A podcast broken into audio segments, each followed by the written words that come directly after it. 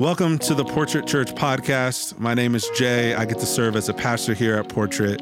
And in this new series, we are inviting you into Advent at Portrait Church. And Advent is a season where we sit in the tension as the people did in Jesus' time, waiting for the arrival of the King, the Messiah. And so during this season, we want to explore themes like hope, joy, and peace and love. And I pray that you enjoy this series as you consider the true meaning of Christmas and this Advent season. If you would like to know more about our church, go ahead and find us online at portrait.church or find us on social media. Hope to see you soon, and I hope you enjoyed this series.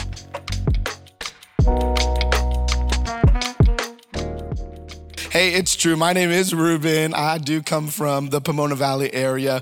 My wife and I and two kids, we, we live in a, a little neighborhood called Lincoln Park in Pomona. We're about a year and a half ago, we bought a 100 year old house that we thought we could restore. And let me tell you right now, we couldn't. It was a community effort. Uh, by God's grace alone, we've made it a really fun little home. And I mean little, it's just about 1,000 square feet, okay? And it cost me my whole life. Like it just, my, my entire being has gone into this darn home and I I'm finding myself right now in some ways regretting it but also loving it. We really do love you. I, I bring greetings. Paul used to say this all the time in his letters. Uh, if you're new to Christianity, it's a thing. Trust me. He would be like, "Yo, uh, I bring you greetings from such and such place." And let me tell you that Solid Rock Church is so fond of Portrait Church. We've been praying with you for literally over a year. That's 12 months for God's kindness kindness to continue to plant portrait right here in the Redlands community. And so, what I'm gonna bring to you today isn't just on behalf of me, it really is on behalf of our entire church, wishing you and even imploring you towards good, faithful peace this morning. That's kind of what we're talking about. So, if you have a Bible or if you've got a phone, we're going to look at uh, the book of Luke, Luke chapter 2 in particular. And as you're turning there, I also just want to give my admiration for Jay. Y'all are very lucky to have a pastor like Jay, and even uh, yeah, yeah, we can clap for Jay, sure. Uh, but but even even just your your whole leadership community here, all of the faithful people that have given their lives to plant this church. Uh, l- listen, there's something special about the gospel. It literally causes you to put everything on the line for the sake of God's glory and for the sake of your joy as you seek to discover the gospel and become like Him. And, and you're very lucky to have a community that has done just that here in Redlands, in Redlands. So thanks for having me and thanks to your team for continuing to be faithful. It's hard work, y'all, planting a church, but by God's grace, uh, they've been sustained. And I'm just going to try to set this up, sorry. And they've been doing it super well. So by, by that, Jay, thanks for your kindness, but all the more, all the more to you.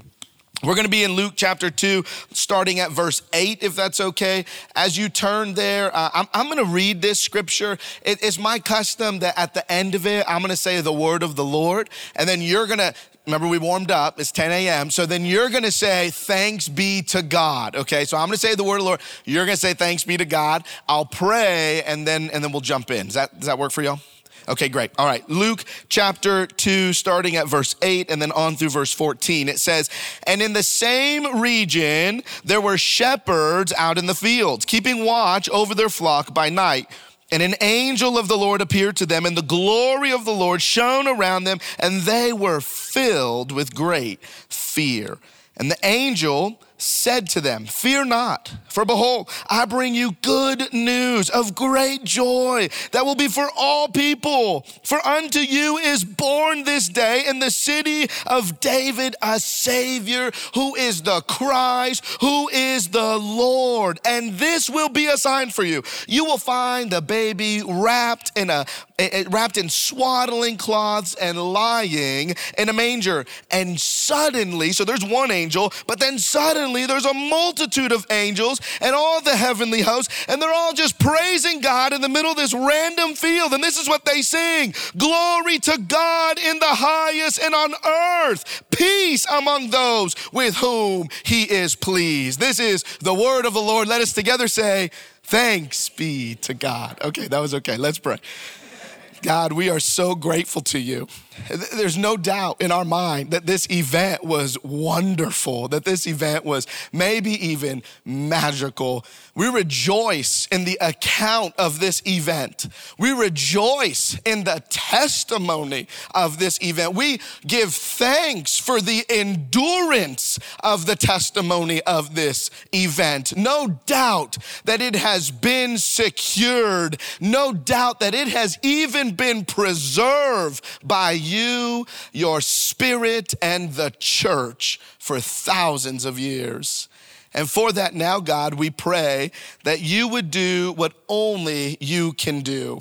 That is something so special and supernatural, in which, by which, through which we are caused to worship you for what you've done. And all the more, we aren't just filled with knowledge, but we're shaped into the image of Jesus. It's in your name that we pray, King Jesus. Amen. Amen.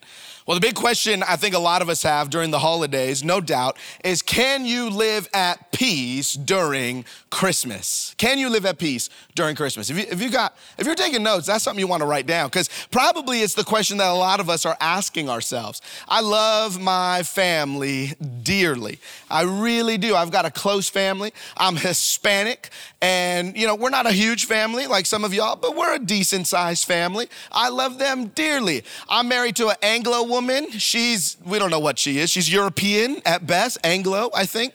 Uh, she, uh, you know, she's got a decent sized family. We go to her family too. And, and, you know, the holidays, they're kind of tense. They're kind of tense.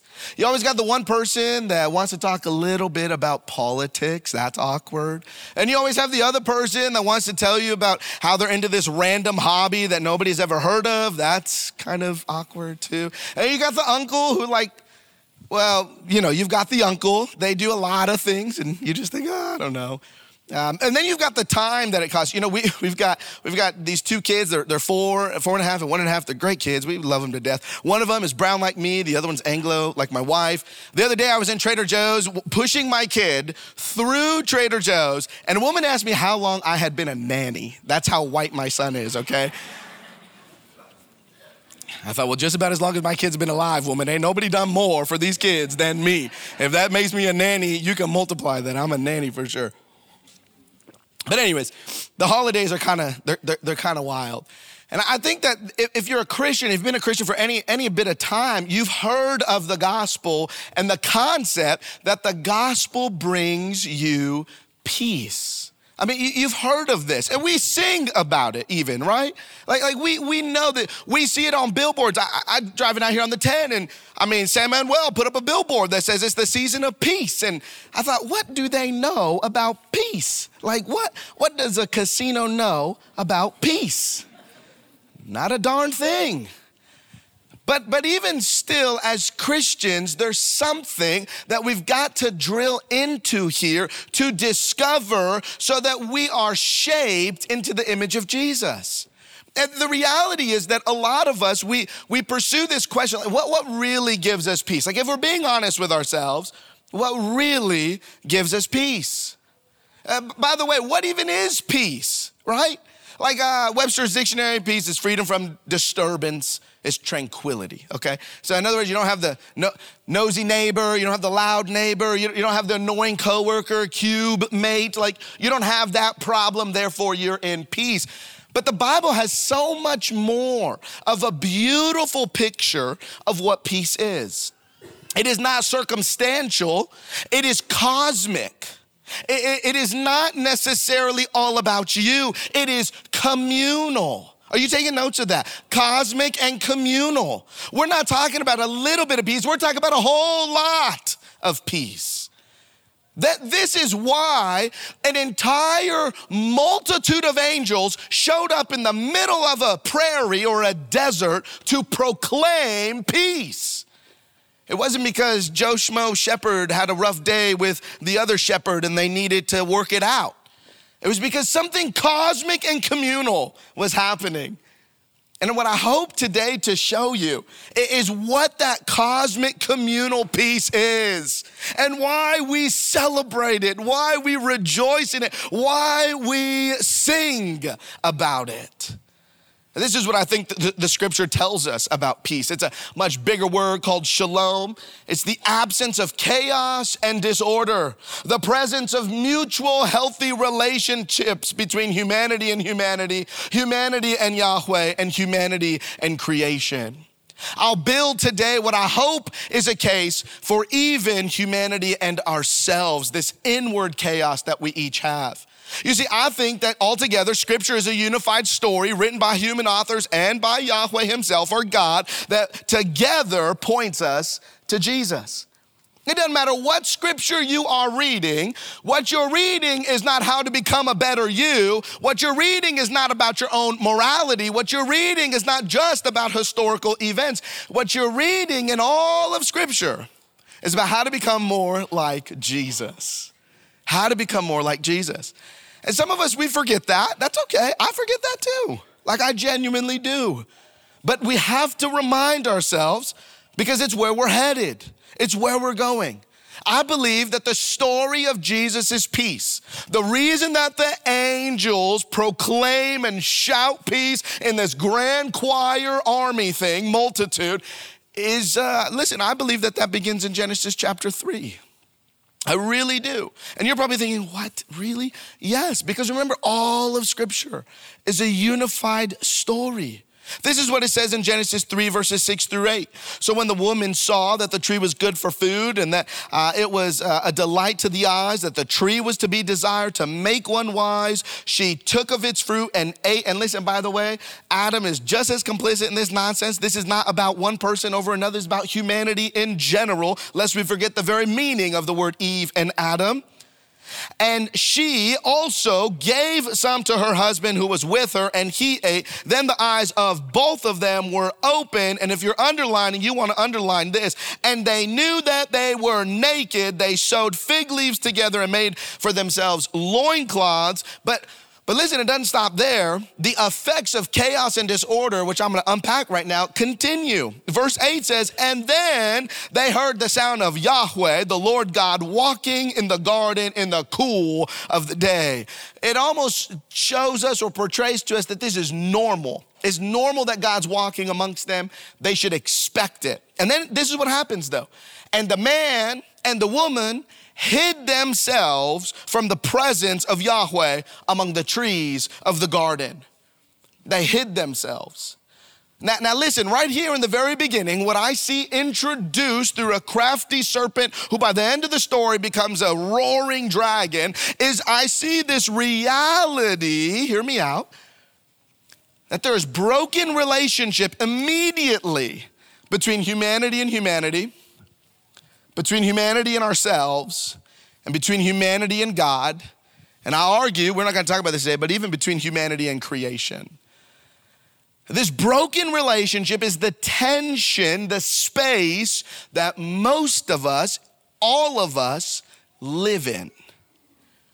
There, uh, there's, there's a lot to unpack here, but immediately there's shame, there's trauma, there's rejection, there's the unknowing, the unbeknownst. There's, there's uh, by, by many ways, broken connection.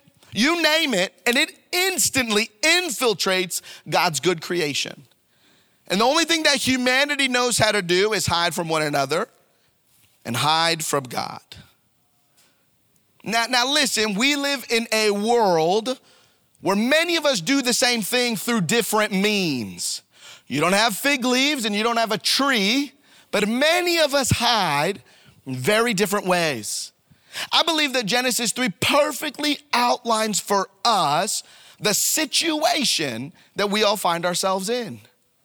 We want to look good. We want to look pretty. We want to look like we've got it together. And so we hide, not behind a tree, but behind, you could say, social media.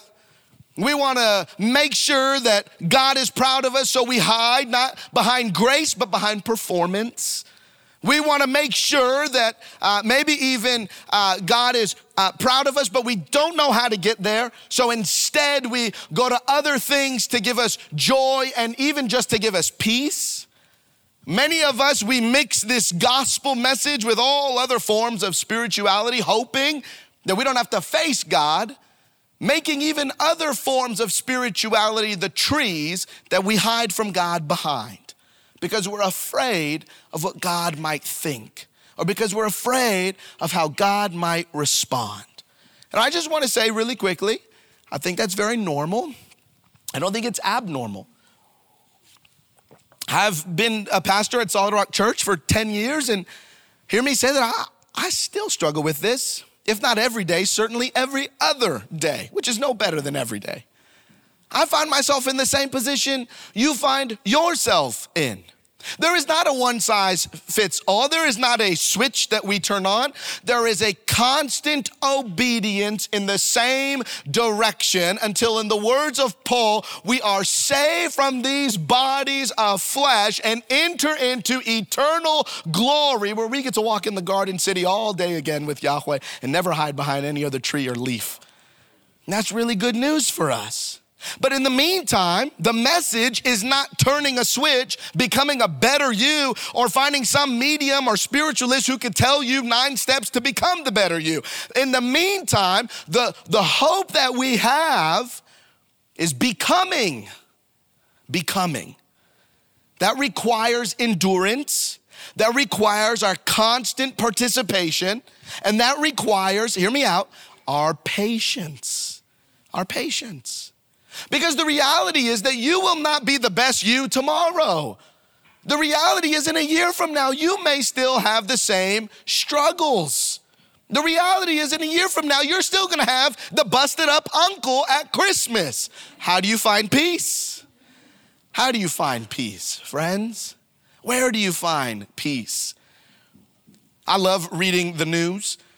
Tiffany Haddish was recently in, a, she was in this little interview thing that she did. I thought it was fascinating because it was right after The Haunted Mansion came out, which I didn't watch, not for any reason except I just didn't watch it because I got two kids and I don't go to the movie theaters. But she did this interview, and in this interview, the, the interviewer asked the interviewee, Where do you find peace? And the interviewer was trying to pull out of her the fact that she was Jewish. She, she was apparently Jewish. I had no idea. And so she said, Well, I find peace in my Judaism and in the Torah, and I find God there. And I thought, What? Wow, okay, this is interesting. And then she's like, And you know, I find peace in my daily horoscope and in what I read about the stars. And, and then she said, And I also find peace in my, my spiritualist medium who, who tells me what the dead want me to do. And I thought, girlfriend, there's a lot more anxiety in those three things than there is peace. But listen, so many of us, are in the same place, aren't we? We're searching and searching and searching for peace. And if you're not, then you certainly know people who are. Maybe it's not uh, your spiritualist, and, and, and maybe it's not uh, uh, by any ways your horoscope or, uh, or the Torah, but, but we all have the tree that we hide behind, don't we? We all have it. The good news that I think we hold on to here, though, is that God has come up with, planned, a beautiful way of redemption, of joy, and of, in every sense of the word, healing for humanity. Like the gospel story is an unfolding one. It's just, listen, we, we have flowers in our house every week. I don't know why. We just do. We buy them at Trader Joe's. They get us because you walk in and they're right there. And if it's not me or my wife or my kid, it's like somebody else is like, you got to buy flowers. So we buy these flowers and we always buy the flowers that are closed. You know why? Because they last longer. We watch them throughout the week unfold, and they're beautiful, and they open, and they begin to smell good. And there's a patience to it. When my daughter was really young, she would sit there on the table and watch. I was like, sweetheart, I mean, I'm okay with this because you're behaving, but do you really want to do that? And she would though. This is the, this is the gospel story. It's this beautiful unfolding for us. It's right before our very eyes. And if we part out scripture to become a morality lesson for ourselves, we miss the unfolding. We miss the whole flower and we pluck a, a what are those called? The petals. We pluck a petal for the sake of what we think is the purpose, but we miss the beauty of the unfolding flower. If you just read Luke chapter 2 and you're like, oh, look, it's a really cool story and what a fun song, and you miss the rest of the story, you're just plucking a petal and you're completely missing the hope of the gospel. You see, the gospel goes on to tell us that relational brokenness only gets worse from the garden. It literally only gets worse. Like after this, I don't know if you know, but there's these two brothers named Cain and Abel. You can read all about them. And there's this unique tension that they have, even with God Himself. One of them thinks, I know the only way that I'm gonna find true peace with God, because my brother's offering is better for God than my offering, is by killing my brother. Then God will only have my offering. And you're like, what? No, that's not peace. And then it gets even worse, because then this guy Cain, who kills his brother, he goes on and he has kids, and his kids are even crazier. Eventually, this guy Lamech comes onto the scene, and Lamech's like, I know. The only way I'm gonna have peace in my home is through polygamy and through misogyny. And so he goes on and he has multiple wives, and he's just a total jerk to his kids. And, and you're thinking, what? How is there peace in that? There's not, only more brokenness. And so what you find is this multiplicative effect of brokenness. It only gets worse the further you read. And then God chooses this person who's like a, a wild desert nomadic pagan worshiper and he's like, hey, come on, like I'm gonna make a great nation out of you and I'm gonna give you a son, even though you're really old, and I'm gonna change your name to Abraham and, and your wife's name to Sarah. And, and they're like, okay, great, let's do it. And then and then they have this weird thing with like a servant of his that he sleeps with, and you're like, what is happening? And if you're not a Christian and you're reading this, by the way, you're thinking, what have like what cult am I in and why am I doing this? And I'm with you, I completely agree. But but what we see is Listen, we don't see God being like, hey man, I'm orchestrating all of these, all of this mess. What we see is, is God faithfully standing by while humanity goes deeper and deeper and deeper into brokenness. And, and, and what he's doing is he all along since Genesis 3 has a plan of redemption. He's witnessing and not ejecting. He's witnessing and not ejecting. Could he have ejected from his people? You bet he could have. But he's faithfully standing by and witnessing, knowing that there's a hope to come, knowing that he alone can bring peace, and orchestrating the gospel narrative. Now, what I want to submit to you today is that all the way through this story, which only gets worse, we don't have time to go through it all, but it'd be fun. We, we still don't. All throughout this story, there are these glimpses of hope of a savior like figure which by the way is very normal for ancient Near Eastern cultures, not so much for us. You might think of like a superhero. So there's a superhero like figure who's supposed to bring peace to the world, okay? And all along, the Old Testament authors they, they keep you guessing. Who will this person be? So that's when you see like the judges come into play, King David come into play, Saul come into play. Like you see all these, and you're like, maybe this is that person, but it's not. And then the Old Testament ends, and for 400 years, there's no, there's no speaking, there's no prophecy. And the question all along is this Who is the Savior? Who is the peace bringer. Because we've heard about it our whole lives. We've heard about it for hundreds of years. Where is this person? And, and probably an even bigger question that many of us are asking in this season in particular is, is probably better sounding just where is God? Like, where is God, really?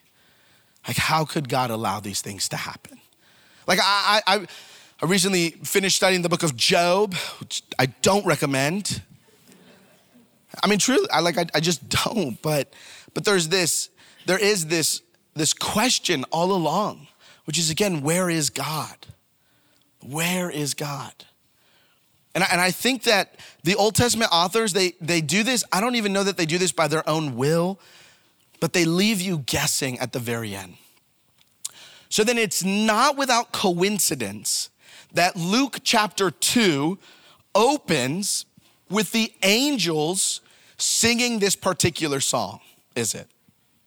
Like, hear me say, all of Scripture's unified story, both human and divine, that points us to Jesus. Like, it's not without coincidence then that we get to Luke chapter 2 and the angels come and they're singing about peace from a Savior, from a Christ, from a sovereign Lord. Like, that's not without coincidence, right? I mean, we, we, we, don't read this and it isn't like a random petal. It's all encapsulated. It's this beautiful unfolding right before our very eyes. It's like that perfect climax moment. There's a lot of them, but it's like that perfect narrative plot climax moment where you think to yourself, wow, I mean, here it is again. It's literally right there. So, so let's just consider it one more time. What do they say? Glory to God in the highest and on earth, peace among those with whom he is pleased. It's not without coincidence. Now, I just want to summarize part of this story because we don't have a lot of time to go through all of it. But you see a very real historical event taking place. The author is so intent on making sure that you know what's going on. For instance, the audience are shepherds and ultimately all people, right? This is what the angels say. We bring, uh, well, they come to the shepherds, and ultimately they bring good news of great joy in verse 10 that will be for all people. This is a very important fact for us. Number one, this good news, this gospel comes to shepherds. Now, you've probably heard this type of stuff before, but it isn't lost on us as Christians that the gospel narrative does not begin at a proclamation to a to someone at the top of a hierarchical culture or society. It isn't lost on us that this message does not come to worldly kings, that this message does not come to the rich, that this message does not come to the powerful. This message comes to lowly shepherds to literally like just common folk. It, it's the most practical thing you can think of. It bears no societal weight. It bears no societal manipulation, even. It's a little hard to believe that an angel army choir could show up to shepherds, but it does. We have this thing at Solid Rock Church the thought is that we want to love people who don't look like us, think like us, act like us, dress like us, vote like us, or even at times worship like us. We want to love people who are not us. Quite frankly, many of us are in love with ourselves. And as a result, we only love ourselves in other people. That's a big problem. That's called idolatry. It's very wrong. And here, what we see is not the case. Like we see these random shepherds. And then, as if that's not enough, the angels proclaim a message to the random lowly shepherds, which is this there is gospel, good news for all people, no matter what they think like, look like, dress like, no matter how they vote, no matter how they worship, people that don't look like you. That's really good news. That's how the gospel came to us, isn't it? Many of us even found ourselves hearing the gospel as shepherds, as shepherds. Ultimately, the angels bring good news on a very real day. They say, For unto you is born this day, at this very moment, at this very real moment. It is the moment of God who has watched his creation, who has watched the manipulation, who has watched the relational brokenness, who has watched the shame and the trauma continue to multiply. It is the very moment that God chooses to enter into this narrative as his own creation. And it shouldn't be lost on us that it is a very real day. Not only that, but it's a very real place.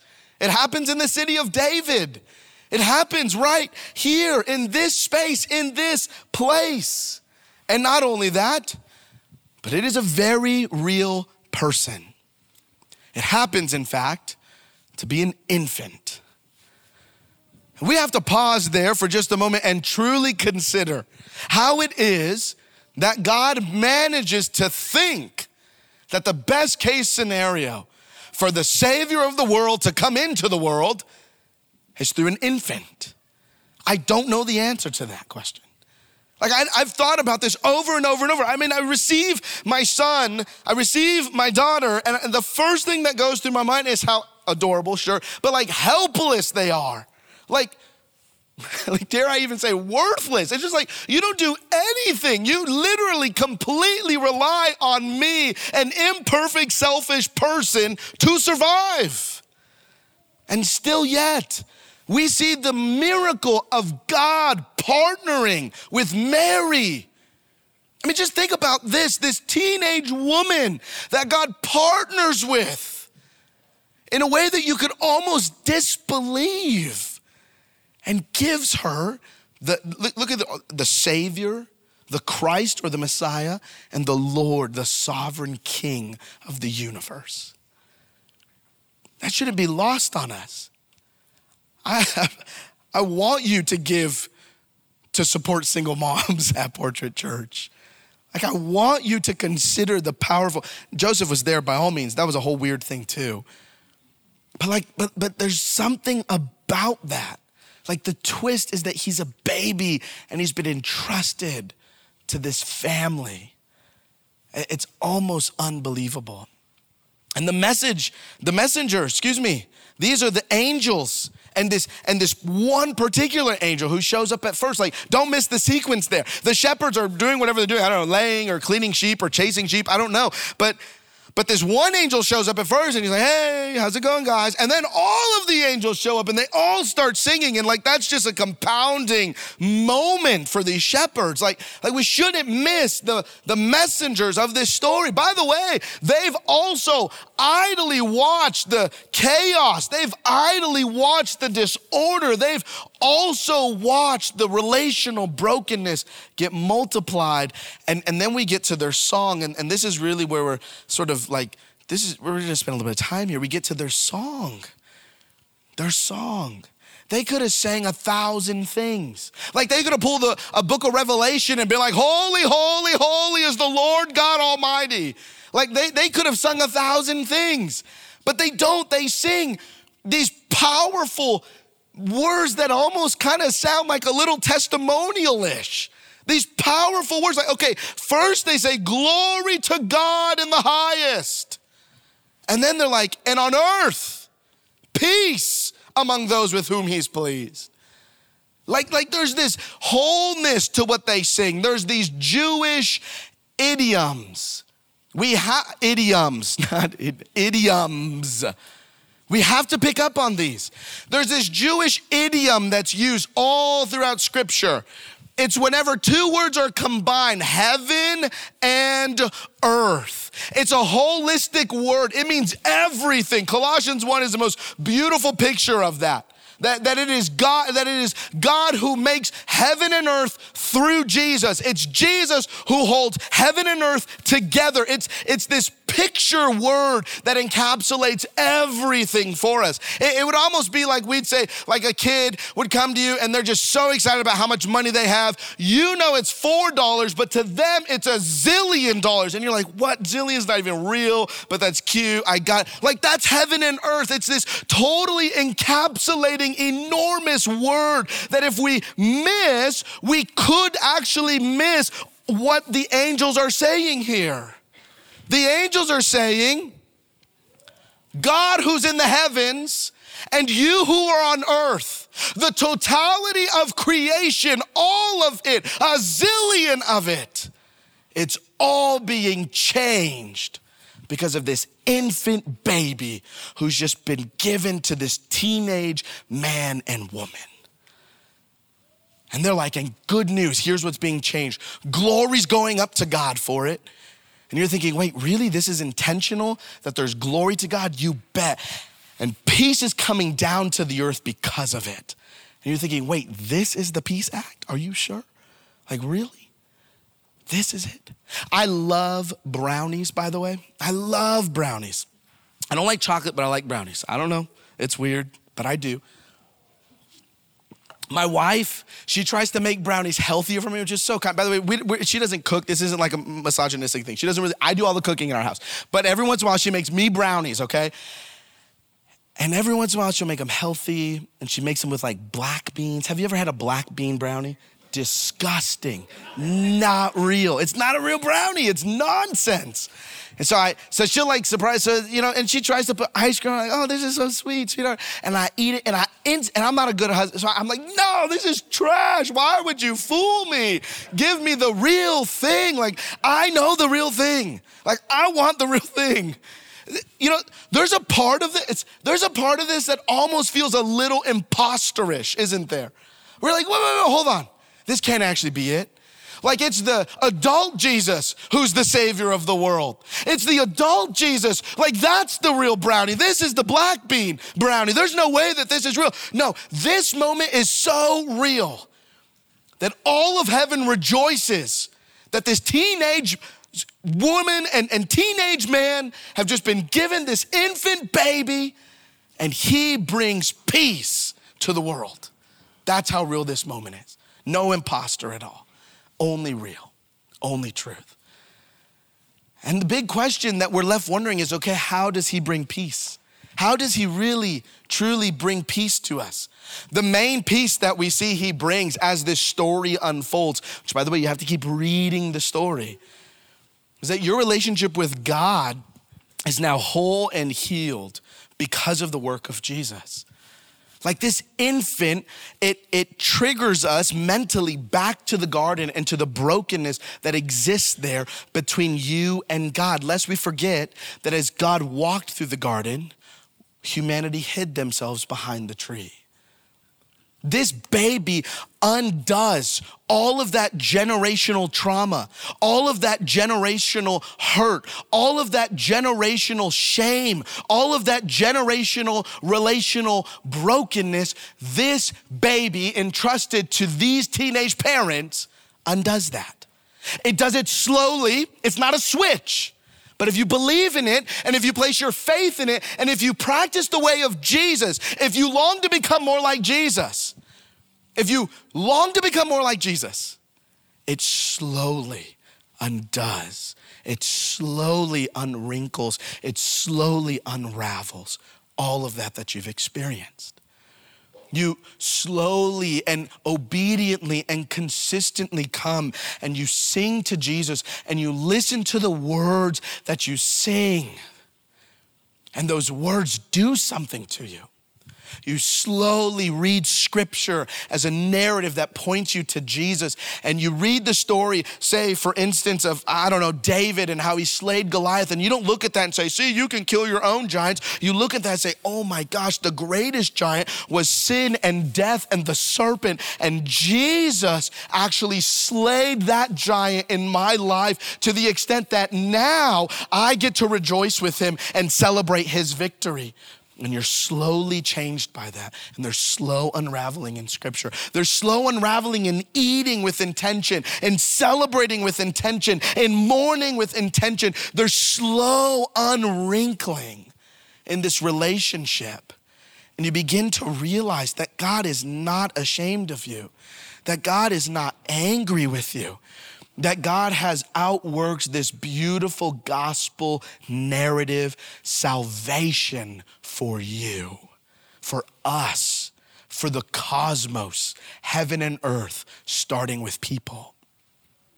And all of a sudden, you begin not just to experience that peace, but you even begin to experience a form of inner peace. This is all the rage, by the way, right? I don't know if you know this, but there are actually more mediums and spiritualists in, I'm from LA County, sorry. There are actually more mediums and spiritualists in LA County than there are mental health professionals. I mean, just let that sink in for one moment.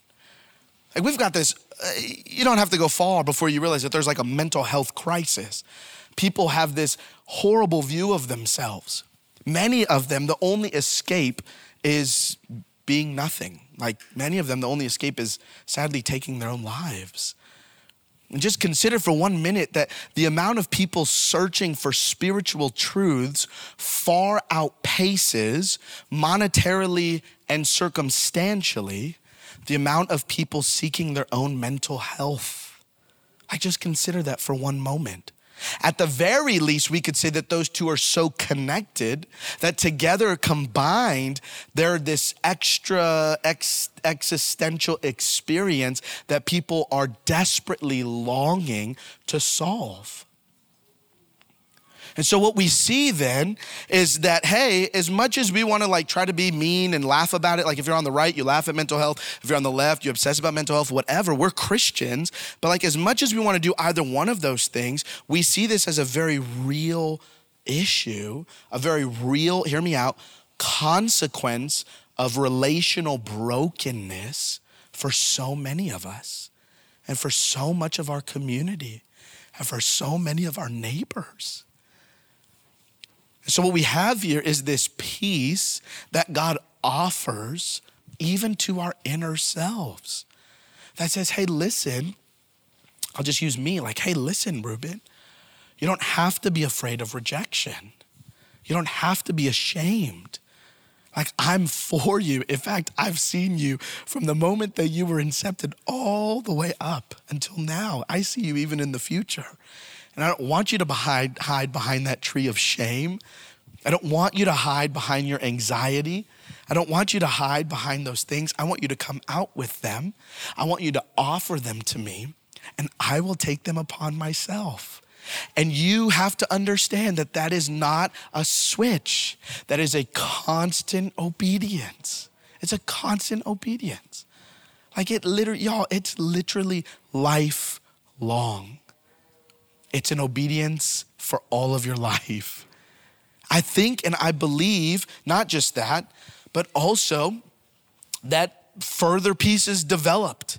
As I become right with Yahweh on account of Jesus and his death on the cross, his conquering over sin and shame and death and the serpent, like as I literally align myself with that, and then as I do what the shepherds and the wise men do, as I glorify God and say, wow, I mean, who would have thought that God could do this? Like, who would have thought that good news could come? Who would have thought that peace could be proclaimed? As I align myself with that, I become more at peace. I become more like Jesus. I begin, and, and listen, it's lifelong takes forever. It's not a switch. This holiday will be a little bit better than last holiday, and the next holiday will be a little bit better than this holiday. As I align myself with that more and more daily and intentionally, then guess what? I begin to be at peace with others. And that's a whole other ball game of joy. That's a whole other joy that we get to experience. We begin to further understand the peace that we've been given, the salvation that we've been given and we begin to extend it to others. We begin to extend it to others. Oh, this is too good. Watch.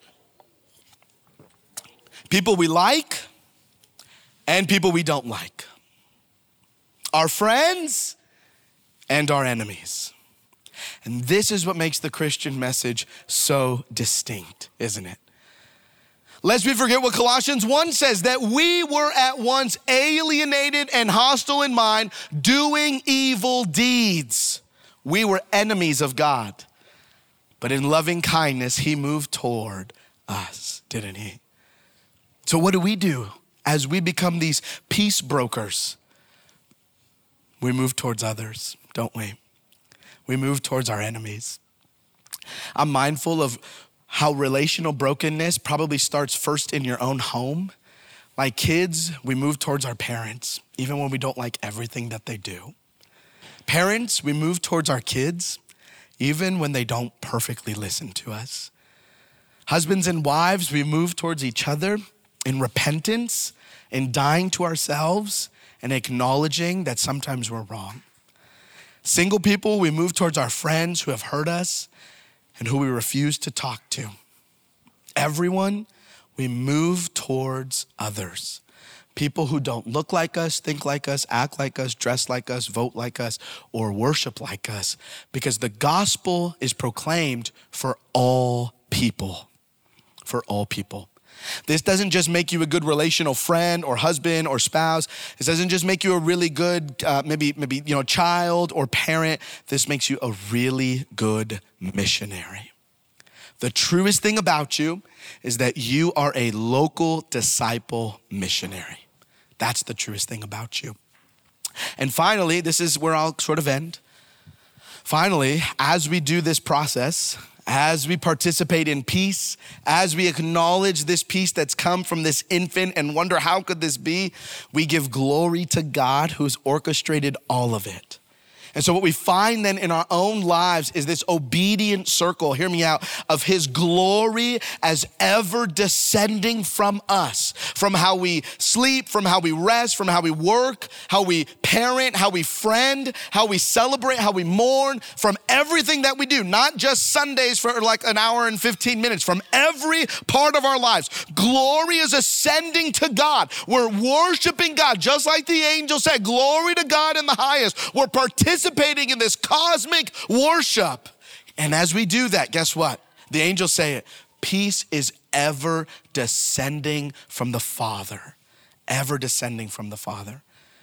And there are moments when it's good and we're celebrating it, and there are moments when it's hard and we're mourning it. That's okay, that's very normal. But as glory is ever ascending and as peace is ever descending, we find ourselves living in this constant Christian life, being shaped into the image of Jesus, celebrating the arrival of Christ, and living at peace with friends and family and coworkers during the Christmas season. Peace be with you, friends, as you practice this and as you are made into the image of Jesus. Let's pray. Father, we rejoice in knowing that indeed we can live at peace this Christmas. We ask then that you meet us, not in our own being necessarily, or excuse me, not in our own doing necessarily, but by all means in our being. Would you come, oh God, even now as we worship you? Would you remind us of your grace? Would you save us from that shame? And God, would you help us to become more like you? Amen.